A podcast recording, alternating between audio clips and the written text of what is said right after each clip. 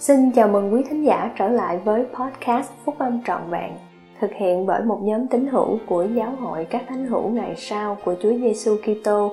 Chúng tôi xin được chia sẻ cùng quý vị các nguyên tắc phúc âm giúp chúng ta có một cuộc sống hạnh phúc từ những bài viết đăng trong các tạp chí của giáo hội phát hành định kỳ vào mỗi tháng.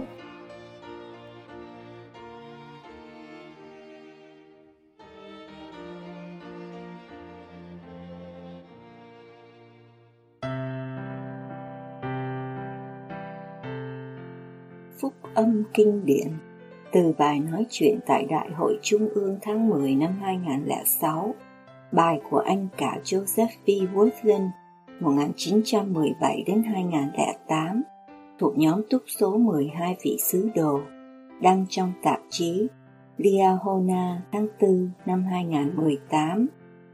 Buổi sáng Chủ nhật rực rỡ đó, vào ngày đó, Chúa Phục sinh đã bức tung những xiềng xích của cái chết. Ngài bước ra khỏi mộ phần và xuất hiện trong chiến thắng vẻ vang với tư cách là đấng cứu rỗi của tất cả nhân loại. Chúng ta biết sự phục sinh là gì, sự tái hợp của linh hồn và thể xác trong hình thể toàn hảo của nó. Các anh chị em có thể tưởng tượng được điều đó không? Cuộc đời vào lúc khỏe mạnh nhất của chúng ta không? Không hề bị bệnh, không hề đau đớn, không hề bị đè nặng bởi bệnh tật mà thường quấy rầy chúng ta trong cuộc sống hiểu diệt không? Sự phục sinh là trọng tâm của tín ngưỡng của chúng ta với tư cách là các Kitô hiểu. Khi đấng cứu rỗi sống dậy từ mộ phần, Ngài đã làm điều mà không một ai khác có thể làm được. Ngài bẻ gãy những xiềng xích của cái chết không những cho chính Ngài mà còn cho tất cả những người sống trên thế gian, cả người công bình và không công bình. Ngài làm cho ân tứ đó có sẵn cho tất cả mọi người, và với hành động cao cả đó, Ngài đã làm dịu đi nỗi buồn phiền đau đớn cùng cực, mà làm day dứt lòng những người đã bị mất người thân. Tôi nghĩ về ngày thứ sáu đó tối tăm biết bao, khi đấng Kitô bị treo trên thập tự giá. Mặt đất rung chuyển và trở nên tối tăm.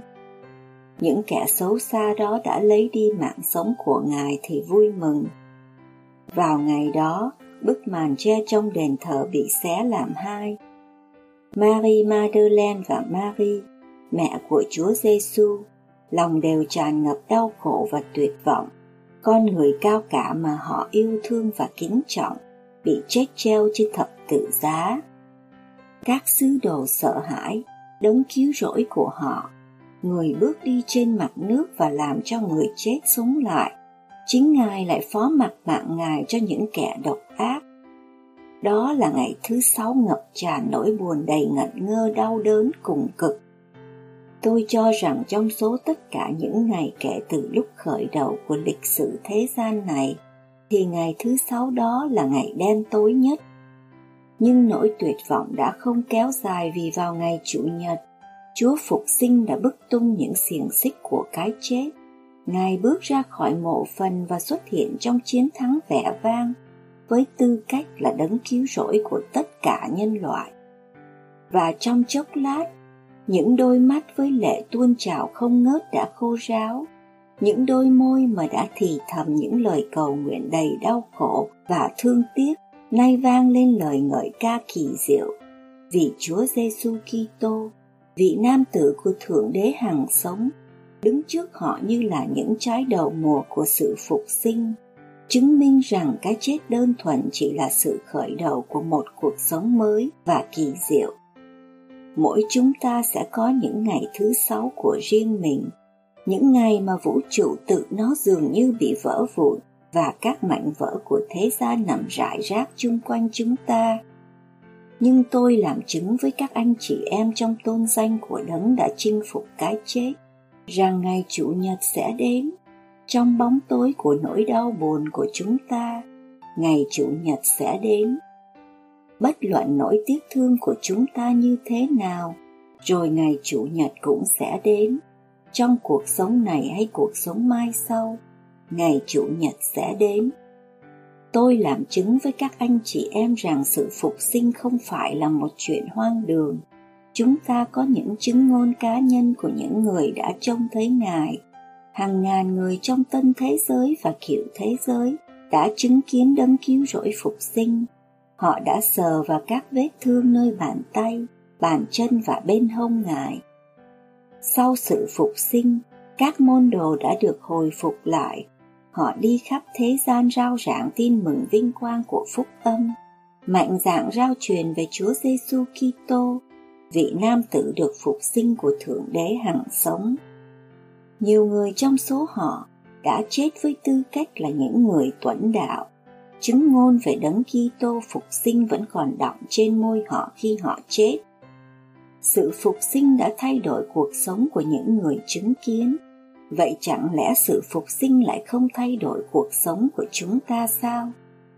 Tất cả chúng ta đều sẽ sống lại khỏi mộ phần. Nhờ vào cuộc sống và sự hy sinh vĩnh cửu của đấng cứu rỗi của thế gian, nên chúng ta sẽ đoàn tụ với những người chúng ta yêu quý. Vào ngày đó, chúng ta sẽ hân hoan rằng đấng Messi đã khắc phục tất cả để chúng ta có thể sống mãi mãi nhờ vào các giáo lễ thiêng liêng mà chúng ta nhận được trong các đền thờ thánh, nên sự giả từ cuộc sống trần thế ngắn ngủi này không thể tách lìa lâu dài những mối quan hệ mà đã được ràng buộc với những sợi dây tạo ra bởi những mối liên hệ vĩnh cửu. Chứng ngôn long trọng của tôi là cái chết không phải là sự kết thúc của cuộc sống. Cầu xin cho chúng ta hiểu và sống trong sự biết ơn về các ân tứ vô giá mà đến với chúng ta, với tư cách là các con trai và các con gái của một cha thiên thượng nhân từ và về lời hứa của cái ngày tươi sáng đó, khi tất cả chúng ta đều sẽ sống lại một cách vẻ vang khỏi mộ phần. Bất luận ngày thứ sáu có đen tối như thế nào đi nữa